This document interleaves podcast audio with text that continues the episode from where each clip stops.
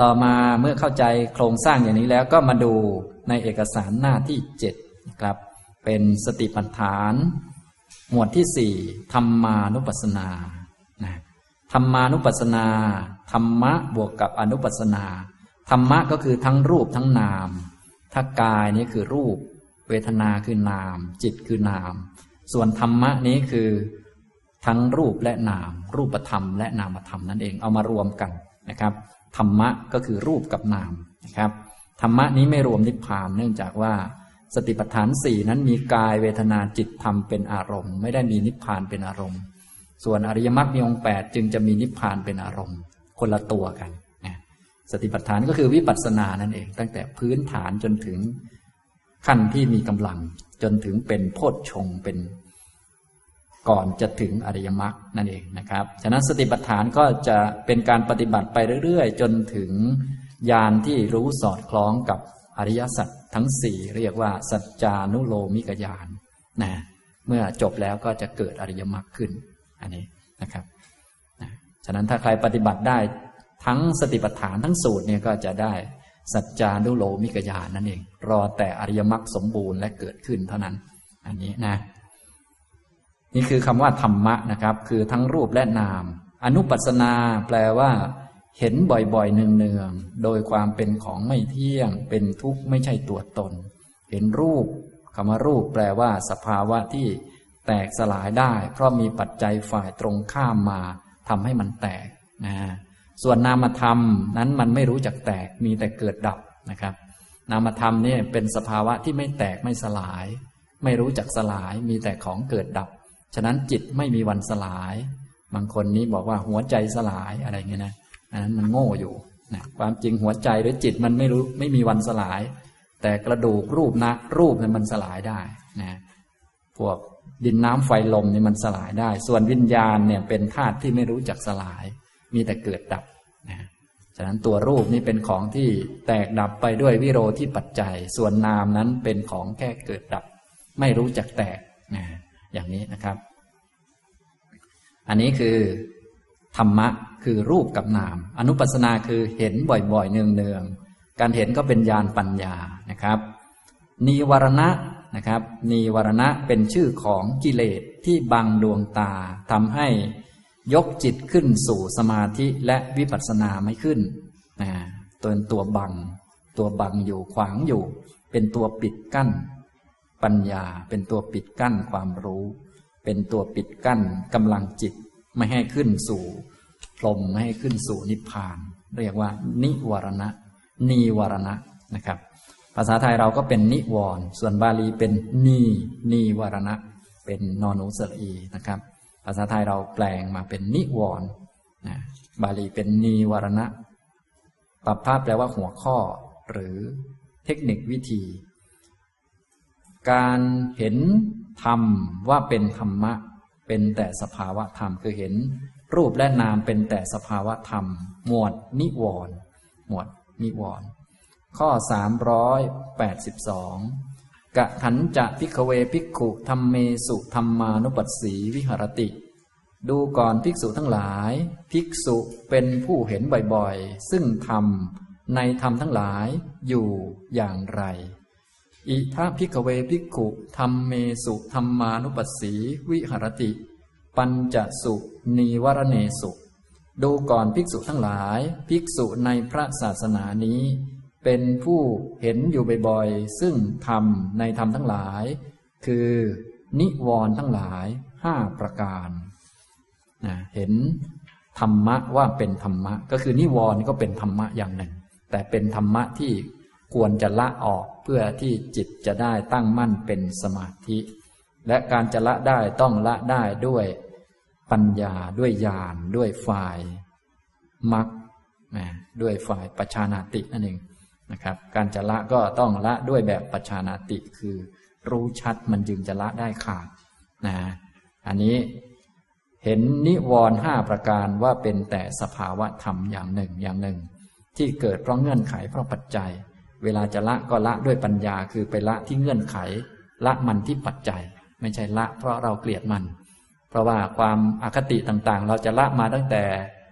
หมวดกายและ ต่อมาก็หมวดเวทนาเราก็จะละอคติออกไปเยอะแล้วจนถึงหมวดจิตนะจิตดีไม่ดีเราก็ไม่มีอคติตอนนี้มาเจาะจงตัวที่ตัวที่ขวางปัญญาก็คือตัวนิวรณ์จ้องจะละตัวนี้การละก็ต้องใช้ปัญญาในการละคือละมันที่เหตุนั่นเองไม่ใช่ละเพราะไม่อยากได้มันแต่ละเพราะว่ามันเป็นตัวขวางปัญญาถ้ายังมีนิวรณ์อยู่ก็ไม่เห็นอริยสัจนะไม่ได้สมาธิก็ไม่เห็นทุกข์เท่านั้นเองนะอันนี้ก็เป็นหลักการอยู่เราอยากจะรู้ทุกขอริยสัจแต่ไม่ได้สมาธิมันก็รู้ไม่ได้ก็เป็นเรื่องจำเป็นที่จะต้องข้ามนิวรณ์ให้ได้ให้จิตได้สมาธิเพื่อจะเห็นทุกขอริยสัจและต้องเห็นทุกข์ให้ได้จึงจะเห็นทุกขสมุทัยถ้าใครไม่รู้จักทุกข์นี่จะรู้ทุกขสมุทัยไม่ได้ถ้าไม่รู้จุกจากทุกขสมุทัยก็จะไม่รู้มรรคเพราะมรรคเอาไว้ฆ่าสมุทัย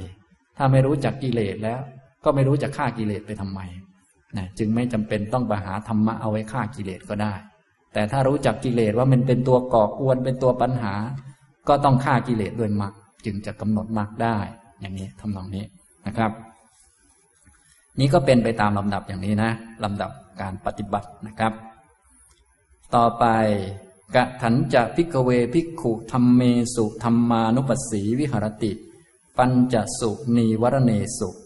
ดูก่อนภิกษุทั้งหลายภิกษุเป็นผู้เห็นอยู่บ่อยๆซึ่งธรรมในธรรมทั้งหลายคือในนิวรณ์ทั้งหลายห้าประการอยู่อย่างไรนะเห็นธรรมคือนิวรณ์ห้าประการคือเห็นนิวรณ์ห้าประการว่าเป็นเพียงสภาวะธรรมอย่างหนึ่งที่ไม่มีตัวตนไม่มีสัตว์ไม่มีบุคคลแต่สภาวะธรรมนี้มันเป็นตัวบัง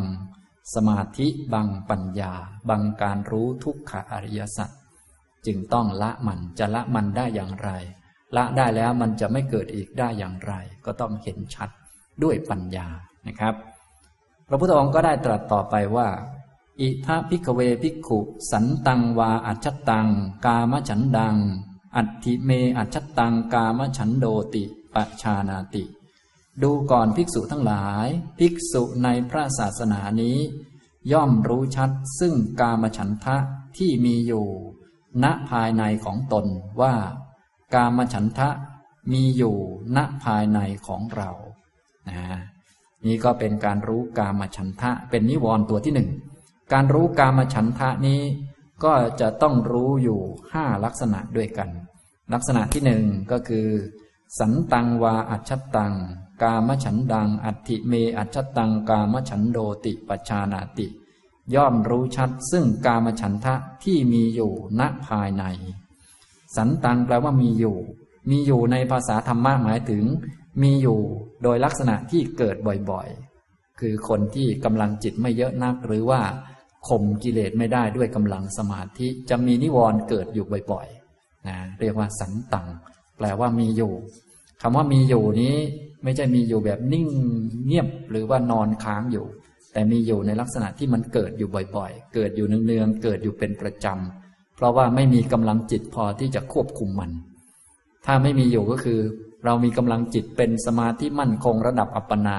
พอที่จะควบคุมมันเรียกว่าไม่มีอยู่ไม่มีอยู่คือมันไม่เกิดหรือเกิดไม่บ่อยเรียกว่าไม่มีนะถ้ามีคือมันเกิดบ่อยๆเกิดอยู่เรื่อยๆอยู่ประจำทีเดียวไม่ใช่มีอยู่ในตอนนั้นเพราะตอนนั้นเป็นการเจริญปัญญาอยู่จะไม่มีนิวรณ์นะครับอ่านี้คือย่อมรู้ชัดซึ่งกามฉันทะที่มีอยู่ณภายในตนอัจฉตังแปลว่าภายในตนตนมีอยู่สองตนคือตนกายกับตนจิตตนกายเรากำหนดรู้ไปแล้วในเรื่องกายนะครับตอนนี้ตนจิตก็กำหนดรู้ไปแล้วในเรื่องจิตแต่ตอนนี้ไม่ได้เน้นไปเรื่องจิตแต่เน้นไปเรื่องสภาวะที่เกิดในจิตและเอาเฉพาะสภาวะที่เป็นนิวรณ์เท่านั้นมาเป็นตัวที่จะพิจารณานะฉะนั้นอัจฉตังในที่นี้ก็คือจิตนั่นเองนะครับตนมีอยู่สองตนคือตนกายกับตนจิตกามฉันทะมันมีอยู่ณภายในจิตนะไม่ใช่กำหนดจิตแต่กำหนดกามฉันทะที่เกิดในจิตนั่นเองนะถ้าเป็นในหมวดจิตตานุปัสสนาเราก็มองรวมๆเลยก็คือจิตมีราคะก็รู้ว่าจิตมีราคะมองเป็นอันเดียวกันจิตกับราคะเป็นอันเดียวกันราคะเป็นตัวประกอบทำให้จิตนี้ต่างจากจิตอื่น แต่ในหมวดธรรมานุปัสสนาปัญญาเยอะขึ้นเราจะเอาจิตไว้ต่างหากอย่างหนึ่งส่วนราคะหรือกามฉันทะอยู่ต่างหากจากจิตและตัวนี้ทำให้จิตเศร้าหมองทำให้จิตไม่มีปัญญาเราจะเอาตัวนี้ออกไปจากจิตอย่างนี้นะครับจึงต้องกำหนดก่อนเนี่ยย่อมรู้ชัดซึ่งกามฉันทะที่มีอยู่ณภายในจิตว่ากามฉันทะมีอยู่ณภายในจิตของเราอัจฉัตตังแปลว่าณภายในภายในจิตคำว่าภายในจิตนี้ไม่ใช่นอนอยู่กับจิตแต่อยู่ในจิตตสันดานคือจิตเกิดดับเกิดดับไปเรื่อยแล้วก็มีกามฉันทะเกิดขึ้นอยู่เป็นประจำก็เหมือนพวกเราทั่วไปนี้เห็นของสวยๆก็จะเกิดความพอใจอยากได้เกิดกามฉันทะพอใจเรื่อยทีเดียวอันนี้เรียกว่ามีกามฉันทะอยู่ณภายในจิตคือในจิตตสันดานจิตตสันดานคือจิตที่มันเกิดดับเกิดดับต่อเนื่องไปเรื่อยก็มีกามฉันทะแทรกขึ้นมาเรื่อยเป็นประจำอย่างนี้เรียกว่ามีอยู่นะครับต่อไปประเด็นที่สองความรู้ข้อที่สองอสันตังวาอัจฉัตตังกามฉันดังนัตถิเมอัจฉัตตังกามฉันโดติปชานาติย่อมรู้ชัดซึ่งกามฉันทะที่ไม่มีอยู่ณภายในจิตว่ากามฉันทะไม่มีอยู่ณภายในจิตของเราอันนี้ก็ตรงกันข้ามกามฉันทะไม่มีอยู่ณภายในจิตไม่มีอยู่คือไม่เกิดบ่อยๆเนื่องจากเมื่อผู้ปฏิบัติได้ปฏิบัติเยอะขึ้นมีปัญญามากขึ้นก็จะไม่ค่อยมีกามฉันทะหรือบางคนบางท่านเป็นผู้ปฏิบัติอสุภภาวนามาเป็นอย่างดีมีกำลังสมาธิเยอะกามฉันทะก็จะไม่ค่อยเกิดนะก็ต้องกำหนดกามฉันทะที่ไม่มีอยู่ณภายในจิตว่ากามฉันทะไม่มีอยู่ณภายในจิตของเรานะอย่างนี้อันนี้คือตอนนี้มันไม่ค่อยมีนะฉะนั้นบางครั้งก็มันมีเยอะๆก็กำหนดเป็นข้อที่หนึ่งก่อนพอมันไม่มีก็กำหนดเป็นข้อที่สองก็แต่ละอย่างแต่ละอย่างก็จะไม่เหมือนกันตอนกามฉันทะเกิดขึ้นเป็นอย่างไรบางดวงตาก็จะได้ทราบตอนมันไม่มีมันเป็นอย่างไรตาสว่างมีปัญญาดีก็จะได้ทราบนะครับต่อไปประเด็นที่สามยะถาจะอนุปปันนัสสะกามฉันทัสสะอุปาโดโหติตัญจะปชานาติความเกิดขึ้นของกามฉันทะที่ยังไม่เกิดย่อมมีโดยประการใดก็ย่อมรู้ชัดซึ่งประการอันนั้นยะถาจะคือโดยประการอันใดโดยอโยนิโสมนสิการหรือความคิดไม่ถูกต้องลักษณะใดเหตุใดก็ให้รู้ชัดซึ่งเหตุอันนั้นนะตัญจะคือเหตุอันนั้นเพราะเวลาเราจะละนี้จะเป็นละที่เหตุไม่ใช่ละที่ตัวกามฉันทะต้องรู้ความเกิดขึ้นของกามฉันทะที่ยังไม่เกิดนี้ย่อมเกิดขึ้นหรือย่อมมีขึ้นโดยประการอันใดด้วยเหตุอันใดเหตุที่ทำให้กามฉันทะเกิดขึ้นก็คืออโยนิโสมนสิการนะในทางธรรมะนี้มีหลักการอยู่ว่าอกุศลธรรมทั้งหลายจะเกิดขึ้นจากอโยนิโสมนสิการคือการใส่ใจโดยไม่ถูกต้องไม่ถูกวิธีการไม่ถูกเทคนิคหรือใส่ใจอย่างขาดสติสัมปชัญญะก็จะเกิดกิเลสขึ้นไม่ว่ากิเลสชนิดใดๆก็ตามก็จะเกิดจากความคิดทั้งนั้นเป็นความคิดที่ขาดสติขาดสัมปชัญญะคอยควบคุมนะความคิดที่ขาดสติขาดสัมปชัญญะเรียกว่าอโยนิโสมนสิการคือการกระทำไว้ในใจหรือใส่ใจไม่ถูกต้องไม่ถูกประเด็นไม่ถูกแง่มุมนะไม่ถูกกับการที่จะเกิดกุศลเมื่อใส่ใจผิดกิเลสก็จะเกิดขึ้นนะก็ต้องรู้ชัดอันนั้นด้วยรู้ชัดอโยนิโสมนสิการอันนั้นด้วยปกติแล้วความเกิดขึ้นของกามฉันทะก็จะเกิดเพราะการใส่ใจไปในสุภนิมิตคือสิ่งสวยงามใส่ใจว่าอันนั้นงามอันนี้งามอันนี้น่าพอใจอันนี้น่าเอาแต่ความจริงแล้วอันนั้นเป็นแค่สุภนิมิตคือเครื่องหมายว่าสวยเท่านั้นเองความจริงไม่มีสิ่งไหนมันสวยความจริงคือมีแต่สิ่งเกิดดับนะแต่ว่ามันเป็นนิมิตหรือภาพที่คนทั้งหลายใส่ให้มันว่ามันสวยเขาเรียกว่าสุภานิมิตชาวโลกทั้งโลกก็ใส่ว่าสิ่งนี้สวยงามน่าพออกพอใจแต่ว่าข้อเท็จจริงมันก็เป็นของไม่เที่ยงเท่านั้นเองถ้าเราไปใส่ใจโดยไม่ถูกต้องมันก็จะเกิด กามฉันทะขึ้นมานี่ก็ต้องรู้ชัดอันนี้ด้วยต้องรู้ชัดความคิดชนิดนี้ทีนี้ถ้าอยากจะละกามฉันทะก็อย่าไปคิดอย่างนี้เท่านั้นเองง่ายๆแต่มันทำยากอยู่จึงต้องรู้ชัดก่อนรู้ชัดเห็นโทษของความคิดที่ขาดสติสัมปชัญญะและคิดในแง่สวยงามนะก็ต้องแก้ไขมันนะครับต่อไปประเด็นที่สี่ยะถาจะอุปปันนัสสะกามฉันทัสสะปหานังโหติตัญจปชานาติการละกามฉันทะที่เกิดขึ้นแล้วย่อมมีโดยประการใดหรือโดยเหตุใดก็ย่อมรู้ชัดซึ่งเหตุนั้นอันนี้คือตัวละการละการละกามฉันทะก็ต้องละด้วยเหตุละที่เหตุนะและต้องรู้ชัดซึ่งเหตุที่จะทำให้ละกามฉันทะอันนั้นได้ด้วยเหตุที่จะทำให้ละกามฉันทะก็คือโยนิโสมนสิการการใส่ใจ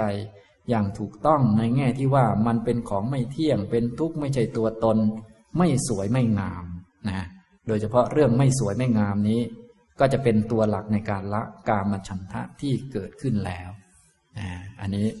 ฉะนั้นถ้าคนไหนที่เคยปฏิบัติสมาธิหรือทำสมถะอันใดอันหนึ่งก็จะมีปัญญาชำนาญว่ากามฉันทะนี้มันละได้เพราะเหตุอะไรก็จะรู้ชัด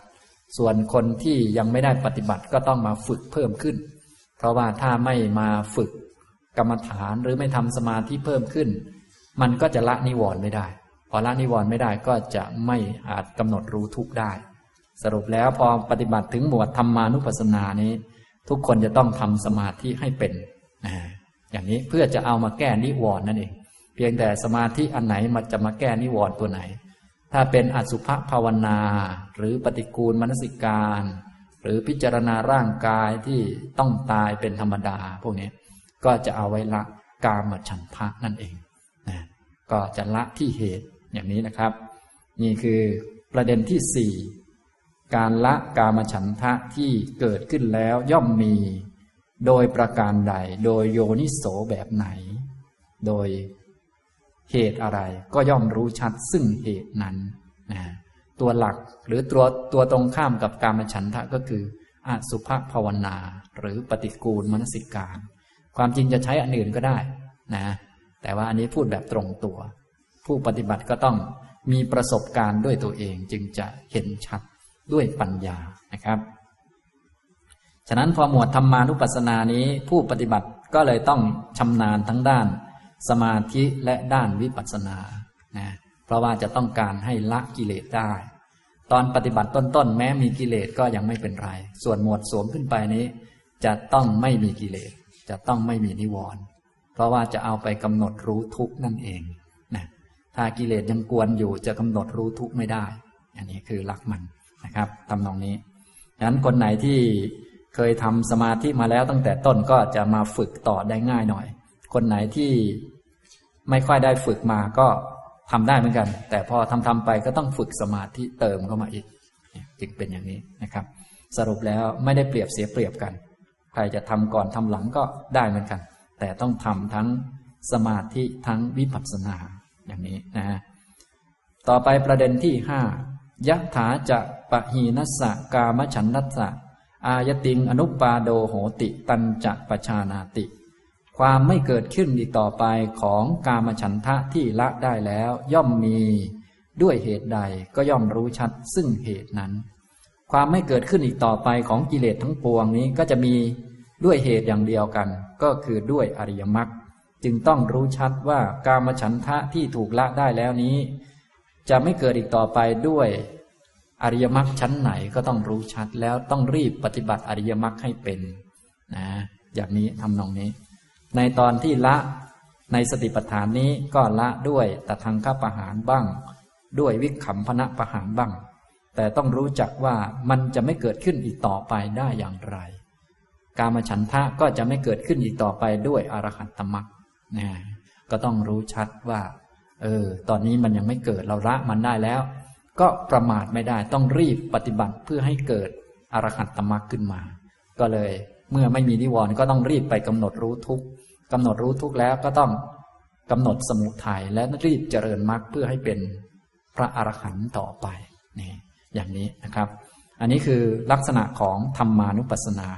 ก็จะเป็นความรู้ในแบบครอบคลุมก็คือรู้ครอบในแบบอริยสัจทั้งสี่เรียกว่าการเห็นธรรมนั่นเองอันนี้นะครับฉะนั้นลักษณะของการปฏิบัติในหมวดธรรมานุปัสสนาจะเป็นลักษณะทำนองนี้นะครับ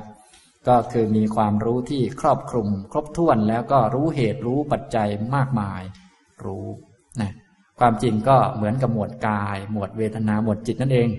แต่เมื่อปฏิบัติหมวดกายเวทนาจิตเนี่ยธรรมานุปัสสนาจะอยู่ล่างๆอยู่ในตอนฝึกปัญญาก็คือ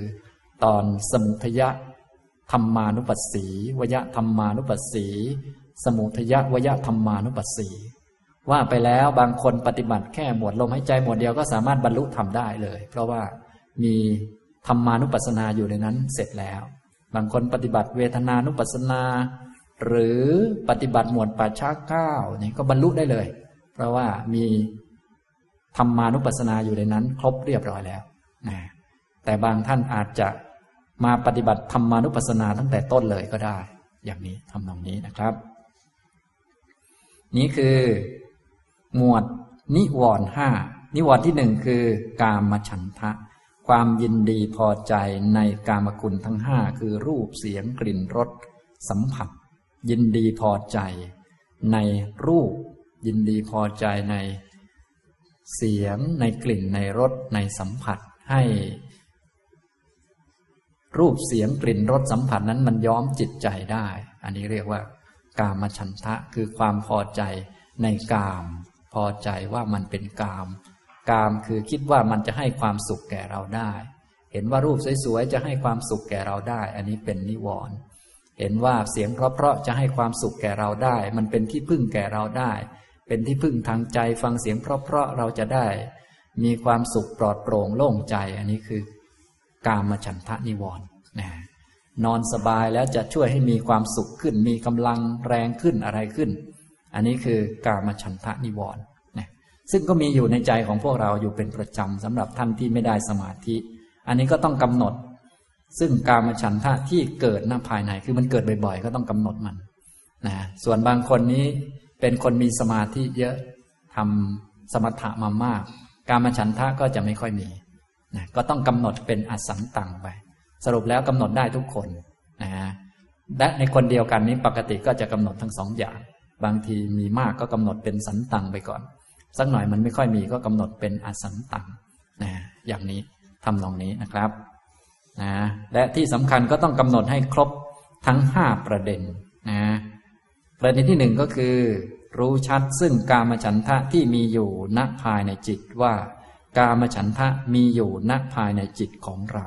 คือมันเกิดในจิตตสันดานบ่อยๆก็ต้องกำหนดรู้นะครับสองรู้ชัดซึ่งกามฉันทะที่ไม่มีอยู่ณภายในจิตว่ากามฉันทะไม่มีอยู่ณภายในจิตของเราสามความเกิดขึ้นของกามฉันทะที่ยังไม่เกิดย่อมมีโดยประการใด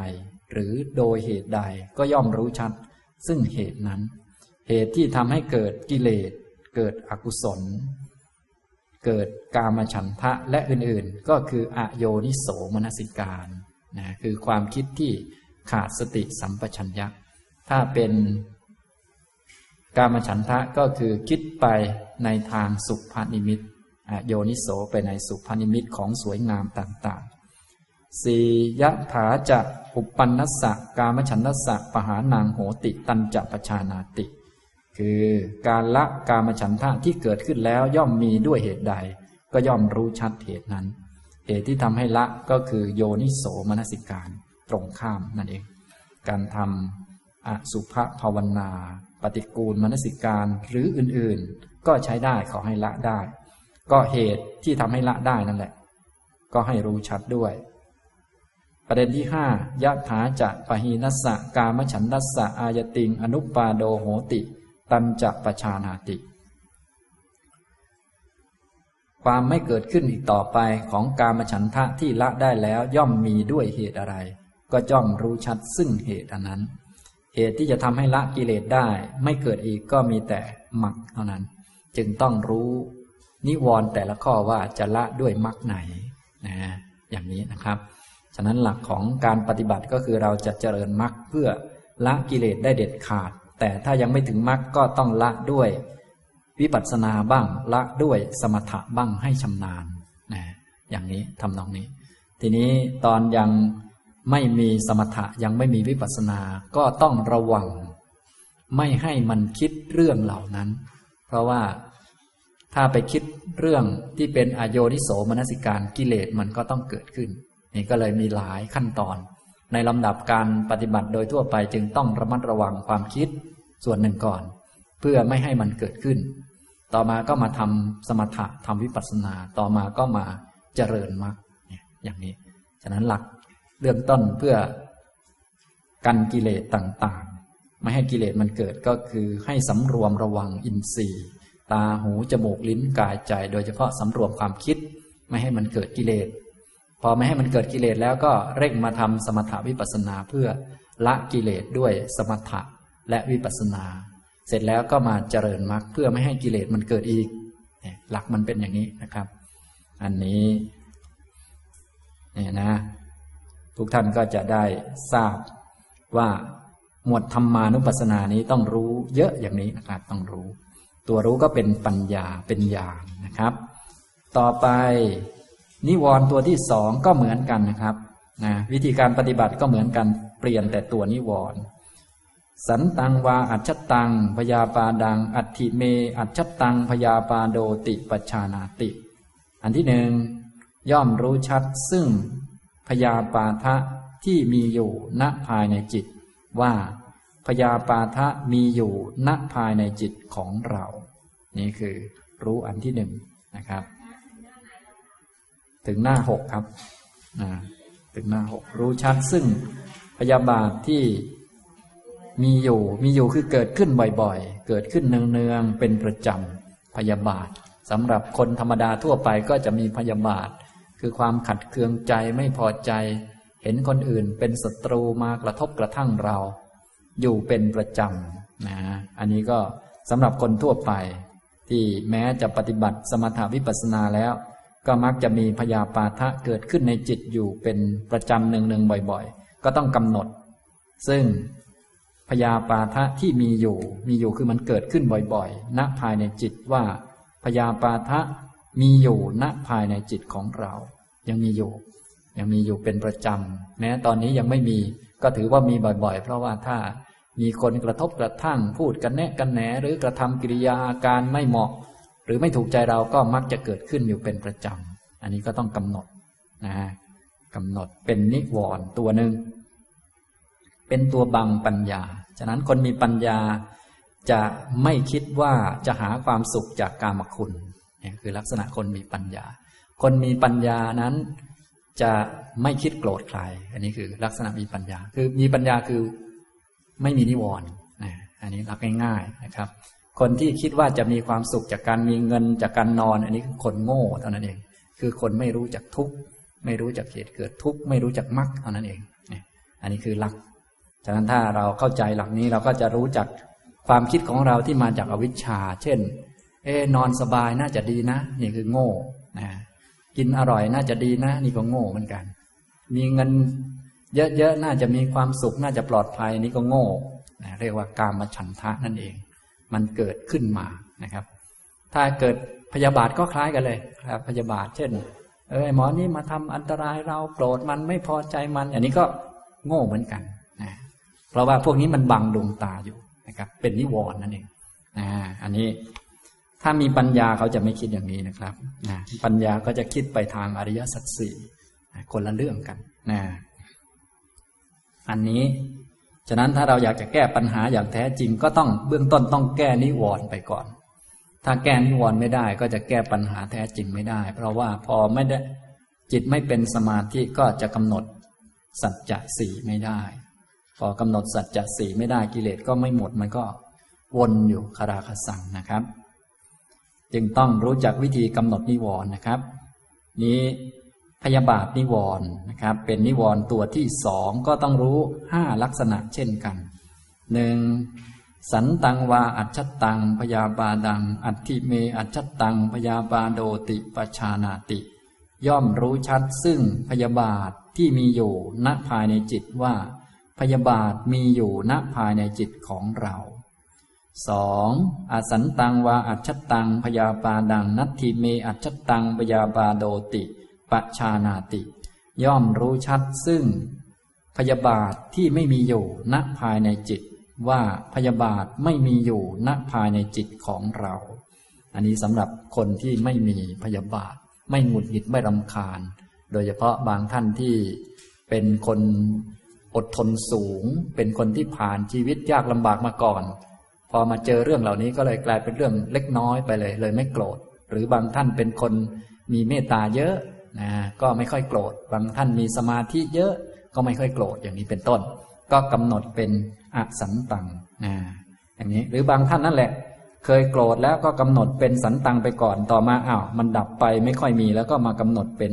อสันตังก็คือคนเดียวกันนั่นแหละสรุปแล้วก็กำหนดทุกอันไปอย่างนี้นะครับลำดับที่สามยะถาจะอนุปันนัสสะพยาปานัสสะอุปาโดโหติตัญจะปชานาติความเกิดขึ้นของพยาบาทที่ยังไม่เกิดย่อมมีด้วยเหตุใดก็ย่อมรู้ชัดซึ่งเหตุนั้นเหตุก็คืออโยนิโสมนสิการเหมือนกันแต่ว่าโดยปกติแล้วพยาบาทก็จะเกิดจากการคิดอโยนิโสไปในปฏิฆนิมิตคือเครื่องหมายว่ามีการกระทบกระทั่งตัวเราหรือพวกของเราความจริงแล้วไม่มีใครกระทบกระทั่งตัวเราได้นอกจากตัวเราเองก็คือกรรมเราเองก่อให้เกิดวิบากแก่เราเองนั่นแหละนะแต่ว่ามันเป็นแค่นิมิตคือเครื่องหมายที่คนเขาบอกกันไว้ว่าถ้าเขาด่าคุณแสดงว่าเขาด่าคุณนะอย่างนี้แต่จริงๆเขาด่าคุณนี่คือแสดงว่ากรรมที่เราทำไว้มันชั่วมันไม่ดีจึงเกิดวิบากนี้แต่คนโดยทั่วไปเขาจะมีนิมิตของเขาเป็นเครื่องหมายเครื่องหมายของชาวโลกเครื่องหมายว่ามีการกระทบกระทั่งถ้าเขาด่าคุณแสดงว่าเขาเกลียดคุณกระทบกระทั่งคุณนะอันนี้เราจำไว้นั่นเองนะทีนี้เมื่อเราไปคิดถึงปฏิฆนิมิตนี้แบบขาดสติสัมปชัญญะถ้าคนคิดแบบมีสติสัมปชัญญะมีปัญญามันก็ไม่เกิดปัญหาแต่คนโดยมากมักจะขาดสติสัมปชัญญะก็ไปอโยนิโสในปฏิฆนิมิตพยาบาทมันก็จะเกิดขึ้นนะครับอันนี้เหตุทำให้เกิดพยาบาทความเกิดขึ้นของพยาบาทที่ยังไม่เกิดย่อมมีโดยเหตุใดก็ย่อมรู้ชัดซึ่งเหตุอันนั้นนะต้องรู้ด้วยว่าความคิดแบบไหนทำให้เกิดพยาบาทต่อไปเราจะได้ระวังไม่คิดนะก็คือมีความสำรวมมีอินทรีย์สังวรโดยเฉพาะสำรวมทางใจนะไม่ไปคิดเรื่องพวกนั้นหรือว่าสำรวมระวังตาไม่ต้องไปเห็นหมอนั้นเพราะว่าบางทีเราอาจจะคุมความคิดไม่อยู่ก็จะช่วยให้พยาบาทมันไม่เกิดได้ชั่วระยะเวลาหนึ่งอันนี้ก็เป็นปัญญานะฉะนั้นบางครั้งก็ต้องหลบเอาบางครั้งก็ต้องระวังเอาบางครั้งก็ต้องโยนิโสเอาแล้วแต่นะคนมีปัญญาก็จะรู้จักหลบเลี่ยงรักษาจิตของตนไม่ให้จิตเศร้าหมองเพราะว่าถ้าจิตเศร้าหมองมันก็เอาคืนลำบากพอโกรธไปแล้วจะมานั่งสมาธิมันก็ลำบากจะแก้ไขมันยากคนโดยทั่วไปเขาจึงต้องระวังตัวไว้ก่อนนะเหมือนเราเอายาพิษมาใส่ตัวแล้วก็กินยาถอนพิษเข้าไปมันก็ลำบากฉะนั้นวิธีง่ายกว่านั้นก็คืออย่าไปกินยาพิษมามันก็ง่ายกว่าเนี่ยคนมีปัญญาก็จะต้องระวังเอาเองนะครับนี่ข้อที่สามก็คือต้องรู้จักความเกิดตรงนี้ก็จะช่วยให้ระมัดระวังตัวที่ช่วยระมัดระวังก็คือพวกอินทรีย์สังวรทั้งหลายนั่นแหละพวกศีลสังวรอินทรีย์สังวรพวกรู้จักประมาณในโภชนะเป็นต้นนี้ก็สำหรับคนมีปัญญาจึงต้องปฏิบัติพวกนี้เยอะแล้วก็ต้องทำทั้งสมถะวิปัสสนาด้วยสรุปแล้วหนีไม่ออกต้องปฏิบัติให้ครบถ้าปฏิบัติไม่ครบก็ก็จะไปไม่รอดนะทำยังไงก็ไปไม่รอดนะครับต่อไปข้อที่สี่ยะถาจะอุปันนัสสะปยาปานัสสะปหานังโหติตัญจะปชานาติการละการการละพยาปาทะที่เกิดขึ้นแล้วย่อมมีด้วยเหตุอะไรก็ย่อมรู้ชัดซึ่งเหตุอันนั้นด้วยการละพยาบาทพยาปาทะที่มันเกิดขึ้นแล้วนะพยาบาทที่เกิดขึ้นแล้วจะละได้อย่างไรก็ต้องรู้ชัดซึ่งเหตุที่ทำให้ละได้นั้นเหตุที่ทำให้ละได้ก็คือโยนิโสมนสิการรู้จักคิดพิจารณาเรื่องกรรมเรื่องผลของกรรมดีชั่วอยู่ที่กรรมเห็นโทษของความโกรธเห็นอานิสงส์ของขันติหรือเป็นคนที่หัดเจริญเมตตามีเมตตามากๆพวกนี้นะ สรุปแล้วก็มีหลายวิธีนะวิธีมีมากการละเนี่ยนะแต่ละคนก็จะไม่เหมือนกันซึ่งความรู้ที่เกิดกับแต่ละคนเนี่ยก็เป็นปัญญาของแต่ละคนแต่ละคนไปแต่หลักการเหมือนกันคือจะต้องละละพยาบาทให้ได้เพราะว่าถ้ายังมีพยาบาทมันก็จะไม่เกิดสมาธินะครับต้องละจะละได้อย่างไรก็รู้ชัดนะครับรู้ชัดเหตุอันนั้นเหตุก็คือโยนิโสมนสิการหรือกรรมฐานประเภทเมตตาความจริงอื่นๆก็ได้นะแต่นี้พูดตัวที่มันตรงตามที่ตรงข้ามกับพยาบาทลำดับที่ห้ายัตถาจะปะหีนัสสะพยาปาทัสสะอายติงอนุปปาโดโหติตัญจะปชานาติการไม่เกิดขึ้นอีกต่อไปของพยาปาทะที่ละได้แล้วย่อมมีด้วยเหตุอะไร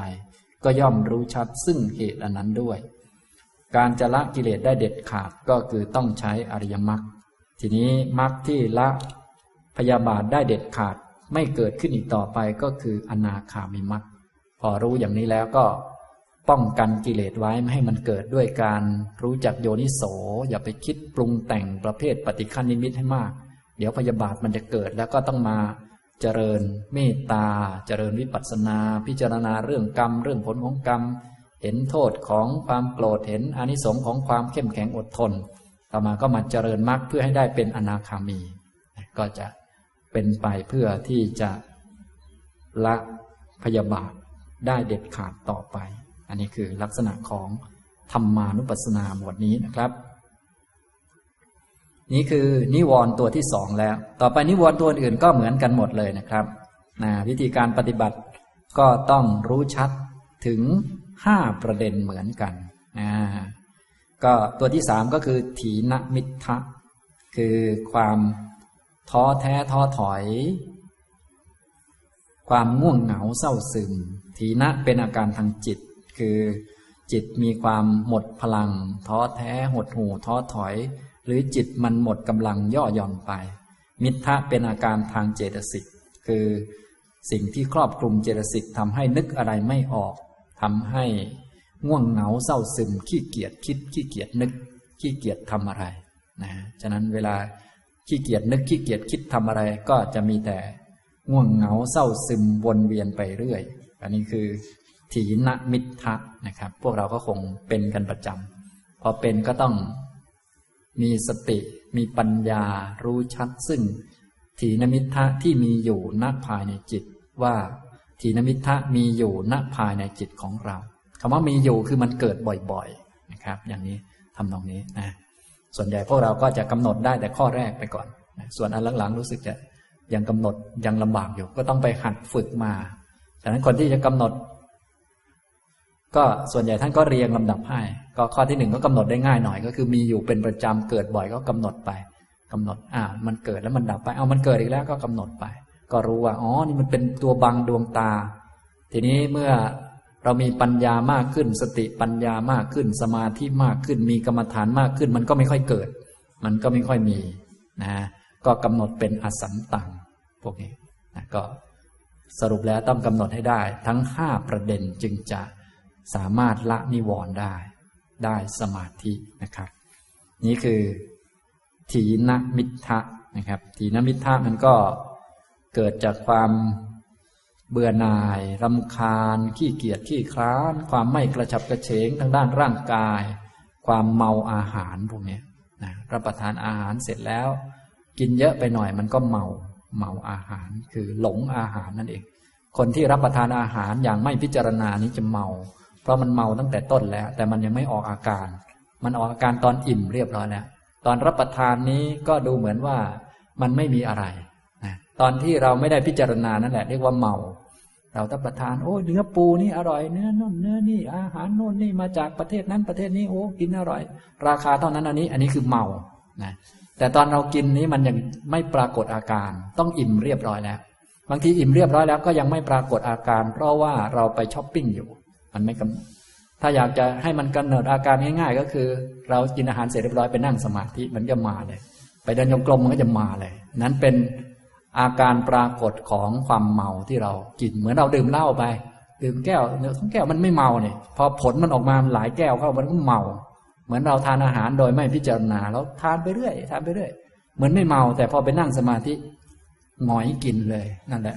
เรียกว่ามันเมาเรียกเมาอาหารคือไม่ได้พิจารณาอาหารพอไม่ได้พิจารณามันก็จะทานเกินบ้างอะไรบ้างและจิตของเราก็จะถูกมอมเมาด้วยอาหารเช่นปูเป็ดไก่ต่างๆนี่มันก็มอมจิตนะเหมือนเรากินเหล้าแหละอย่างนี้ทำนองนี้นะครับฉะนั้นหลายท่านไปทำสมาธิก็ดีอะไรก็ดีก็ไม่ค่อยได้ผลกันส่วนใหญ่ก็ง่วงเหงาเศร้าซึมกันอะไรกันอย่างนี้ก็เป็นเพราะเหตุอย่างนี้นี่แหละฉะนั้นการปฏิบัติสติปัฏฐานเมื่อปฏิบัติมาถึงระยะหนึ่งมีปัญญามากขึ้นก็ต้องมากำหนดสิ่งเหล่านี้เพื่อจะเอานิวรณ์ออกไปให้ได้นั่นเองนะสรุปแล้วต้องละนิวรณ์ให้ได้แต่คนมีนิวรณ์นี้ก็ยังสามารถเจริญสติปัฏฐานได้อยู่แต่ต้องเจริญหมวดอื่นๆหมวดกายก็พอได้อยู่หมวดเวทนาหมวดจิตก็พอได้อยู่แต่ว่าจะขึ้นสูงขึ้นไปนี้จะต้องกำลังเยอะขึ้นต้องละนิวรณ์อย่างนี้นะครับนี่นะถีนมิทธะนิวรณ์ต่อไปอุทธัจจะกุกุจจะนิวรณ์ความฟุ้งซ่านและก็รำคาญในใจอุทธัจจะคือความฟุ้งซ่านกุกุจจะคือความเดือดร้อนรำคาญในใจใจถูกก่อกวนด้วยการกระทำของตนหรือการไม่กระทำของตนนั่นแหละการกระทำใดที่ตนทำไปแล้วมันผิดมันพลาดมันบกพร่องไปก็มักจะเดือดร้อนใจหรือบางเรื่องตนเองควรกระทำแต่ไม่ได้ทำก็เกิดการรบกวนเดือดร้อนใจของตนเรียกว่ากุกุจจะส่วนอุทธัจจะก็คือความฟุ้งของใจเพราะมีข้อมูลให้ใจรับรู้เยอะเกินไปพอข้อมูลให้ใจรับรู้เยอะเกินไปใจไม่มีกำลังใจก็จะกระจัดกระจายฟุ้งไปนะโดยเฉพาะคนยุคใหม่นี้ไม่ได้ฝึกกำลังจิตมาแล้วก็มีเรื่องให้รู้เยอะเกินไปก็จะคุมใจไม่อยู่นะอันนี้ก็ลำบากนะนิวรณ์ข้อนี้ก็จะเยอะหน่อยนะครับอันนี้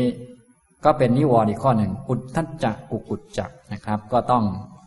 รู้ชัดอุทธัจจะกุกุจจะที่มีอยู่ณภายในจิตว่าอุทธัจจะกุกุจจะมีอยู่ณภายในจิตถ้าไม่มีไม่ค่อยเกิดไม่ค่อยมีก็รู้ชัดแล้วก็รู้ความเกิดของอุทธัจจะกุกุจจะที่ยังไม่เกิดย่อมมีด้วยเหตุอะไรก็อโยนิโสมนสิการทั้งนั้นแหละเพียงแต่เปลี่ยนเรื่องที่อโยนิโสคือคิดไม่เป็นเรื่องนะสรุปแล้วกิเลสมันก็เกิดกับความคิดที่ขาดสติขาดสัมปชัญญะไม่ควบคุมนะอย่างนี้นะครับแล้วก็การละอุทธัจจะกุกุจจะย่อมมีด้วยเหตุอะไรก็ย่อมรู้ชัดนะการละอุทธัจจะกุกุจจะก็คือต้องทำสมาธิต่างๆแล้วก็มีอื่นๆอีกหลายประการที่จะช่วยนะก็ต้อง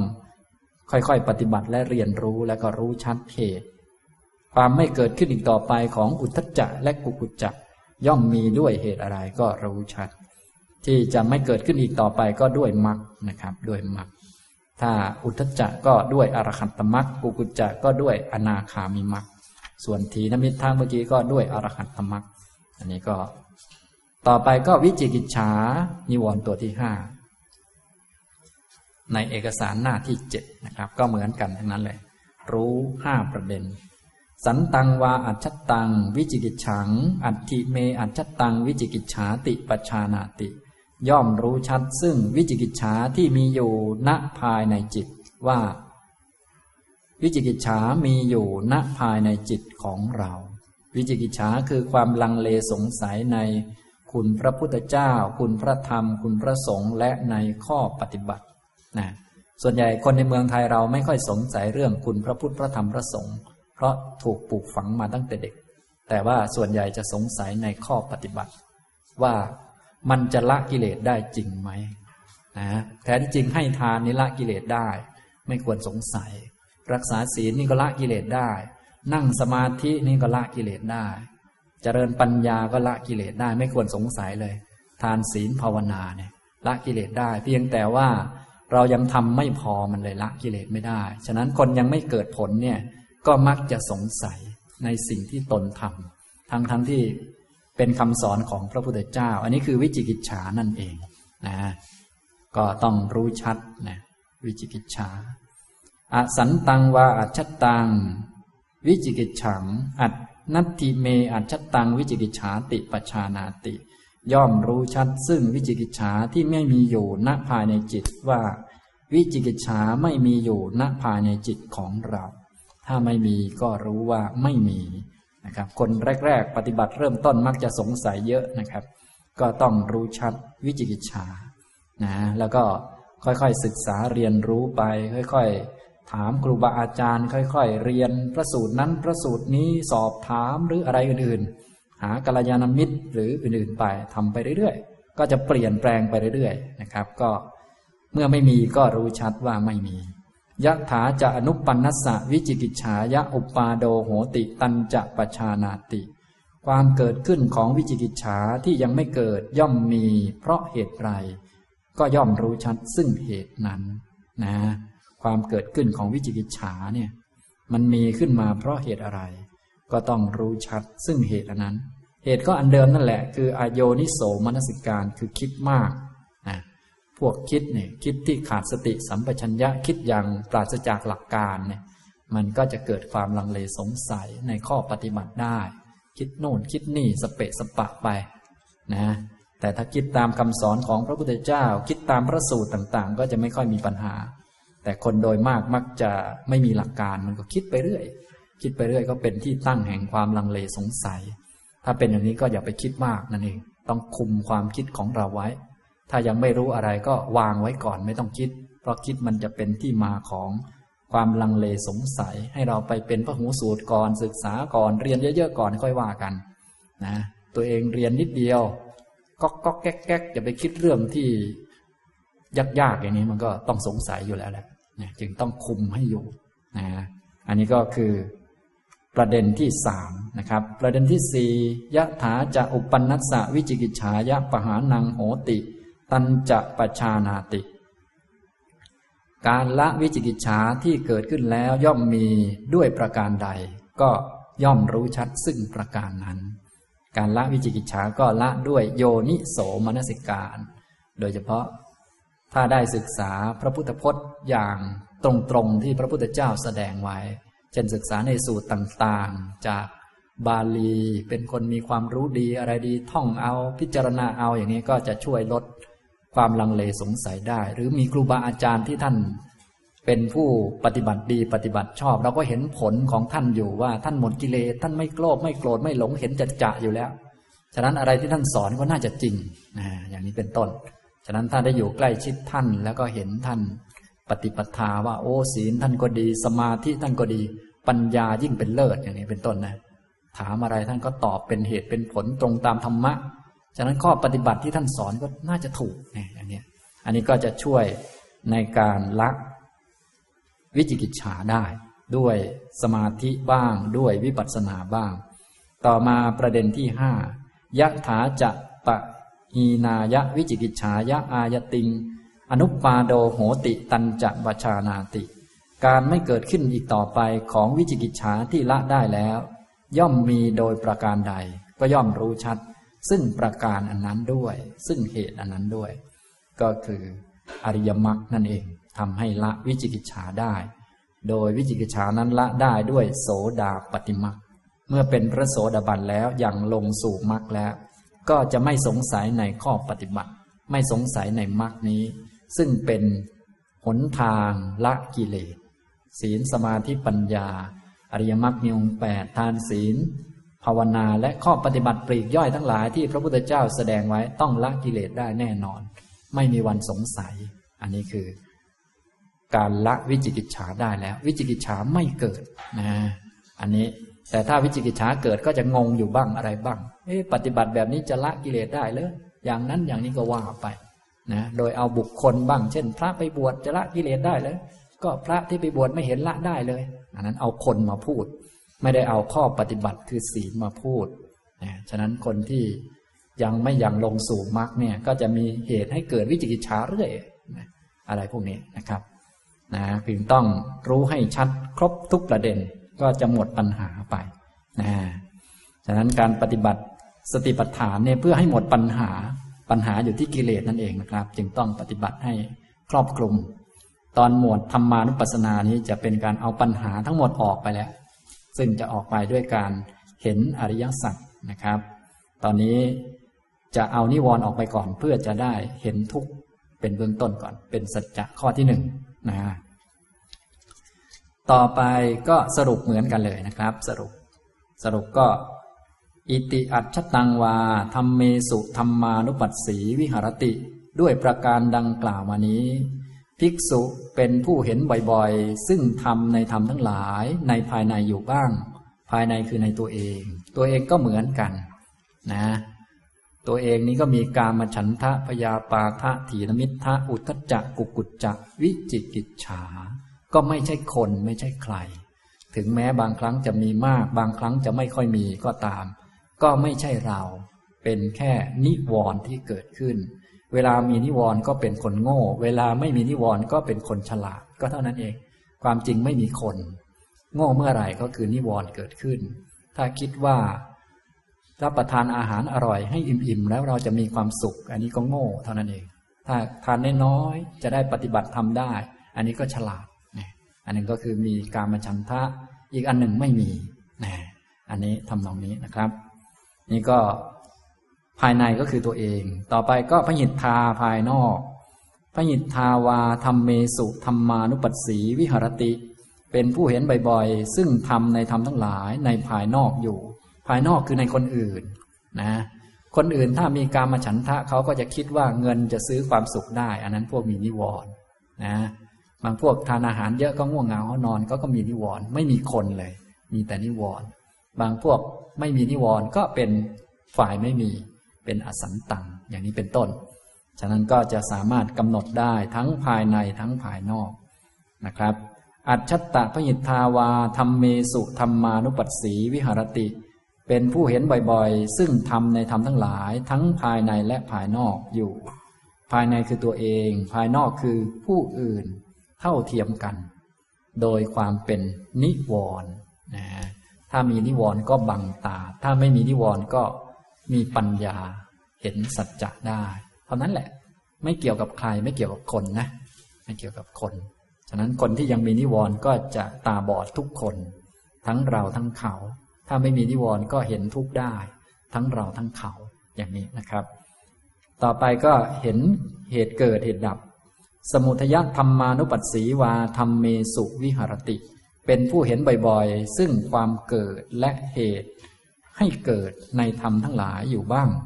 วยธัมมานุปัสสีวาธัมเมสุวิหรติเป็นผู้เห็นบ่อยๆซึ่งความดับและเหตุที่ทำให้ดับในธรรมทั้งหลายอยู่บ้างสมุทยวยธัมมานุปัสสีวาธัมเมสุวิหรติเป็นผู้เห็นบ่อยๆซึ่งธรรมคือความเกิดและความดับและเหตุที่ทำให้เกิดและให้ดับในธรรมทั้งหลายอยู่บ้าง อ่า อันนี้ก็เหตุเกิดและเหตุดับเหตุที่ทำให้เกิดนิวรณ์แต่ละอย่างแต่ละอย่างก็อย่างที่ได้กล่าวไปแล้วฉะนั้นในเทคนิคของธัมมานุปัสสนาจะเห็นเหตุทั้งเกิดทั้งดับตั้งแต่ต้นแล้วถ้าเป็นหมวดอื่นๆนี้จะต้องไปฝึกปัญญามาก่อนโดยไม่ต้องใช้ปัญญามากแต่ถ้าเป็นธัมมานุปัสสนาจะใช้ปัญญามากตั้งแต่ต้นเลยนะเหตุให้เกิดนิวรณ์แต่ละอย่างแต่ละอย่าง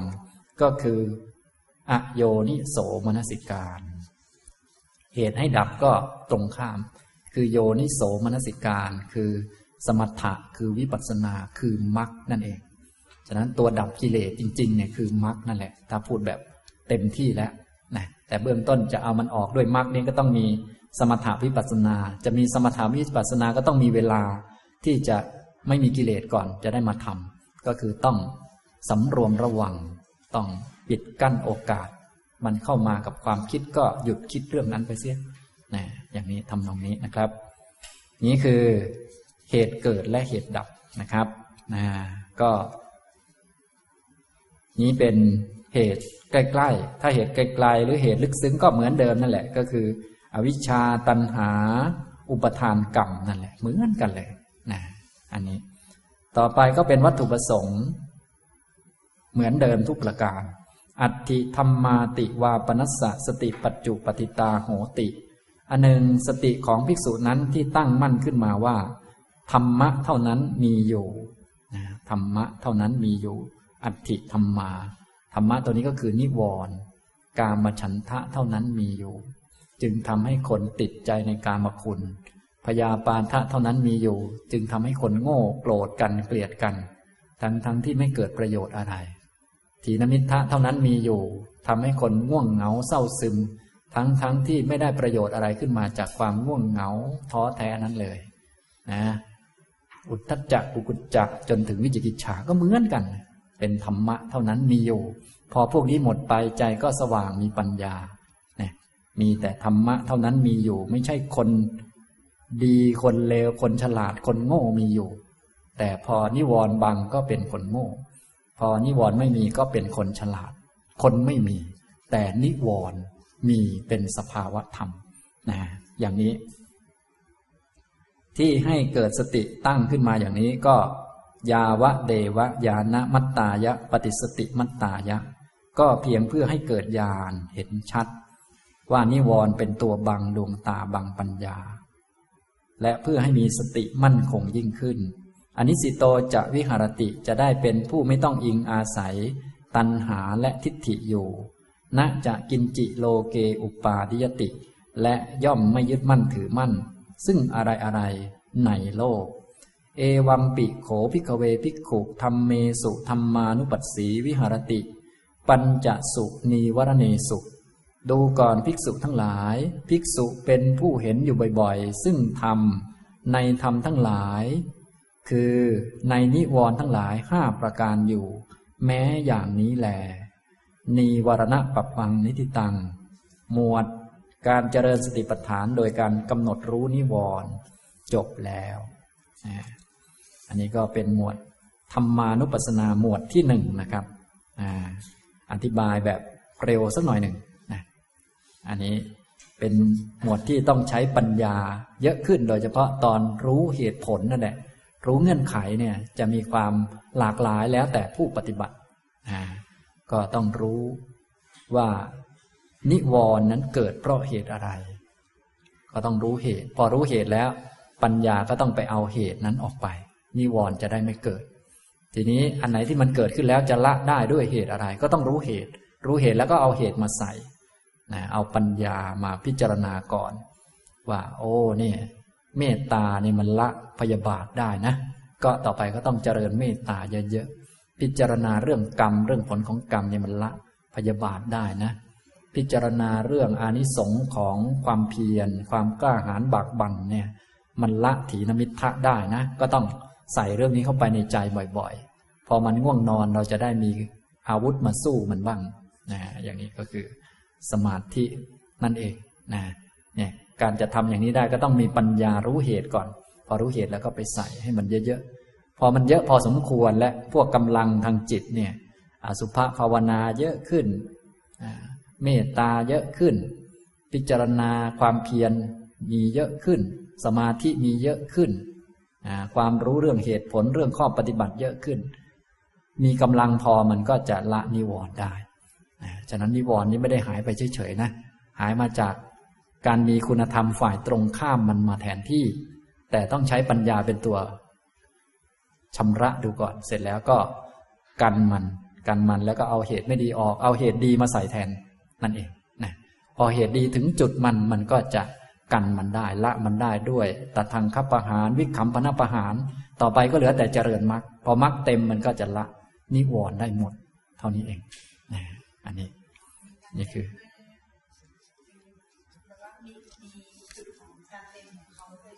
อ่าใช่มีจุดของการเต็มนะเต็มก็เป็นอรหันตมรรคไงอรหันตมรรคก็เต็มเต็มก็ไม่มีกิเลสสักอย่างเหลือ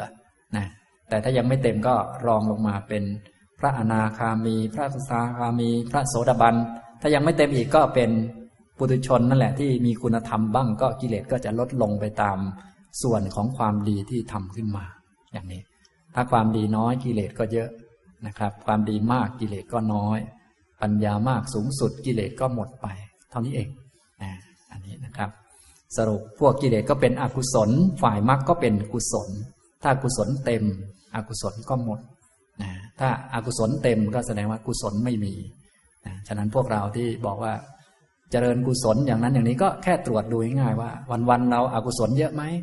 ถ้าอกุศลเยอะวันๆคิดแต่เรื่องไม่ดีเหลวไหลอยู่เรื่อยกินกินนอนนอนอยู่อย่างนี้แสดงว่า ไม่มีกุศลไม่ต้องพูดก็ได้ว่าเจริญกุศลมันอายตัวเองอายชาวบ้านเขาคนอื่นเขารู้ทันเดี๋ยวเขาจะหาว่าตกลงมันยังไงแน่เนี่ยมันเรียนอะไรมานะเพราะว่าถ้าเป็นกุศลมีขึ้นมันก็ต้องละอกุศลได้อันนี้มันหลักการมันเป็นอย่างนี้นะอย่างนี้นะครับ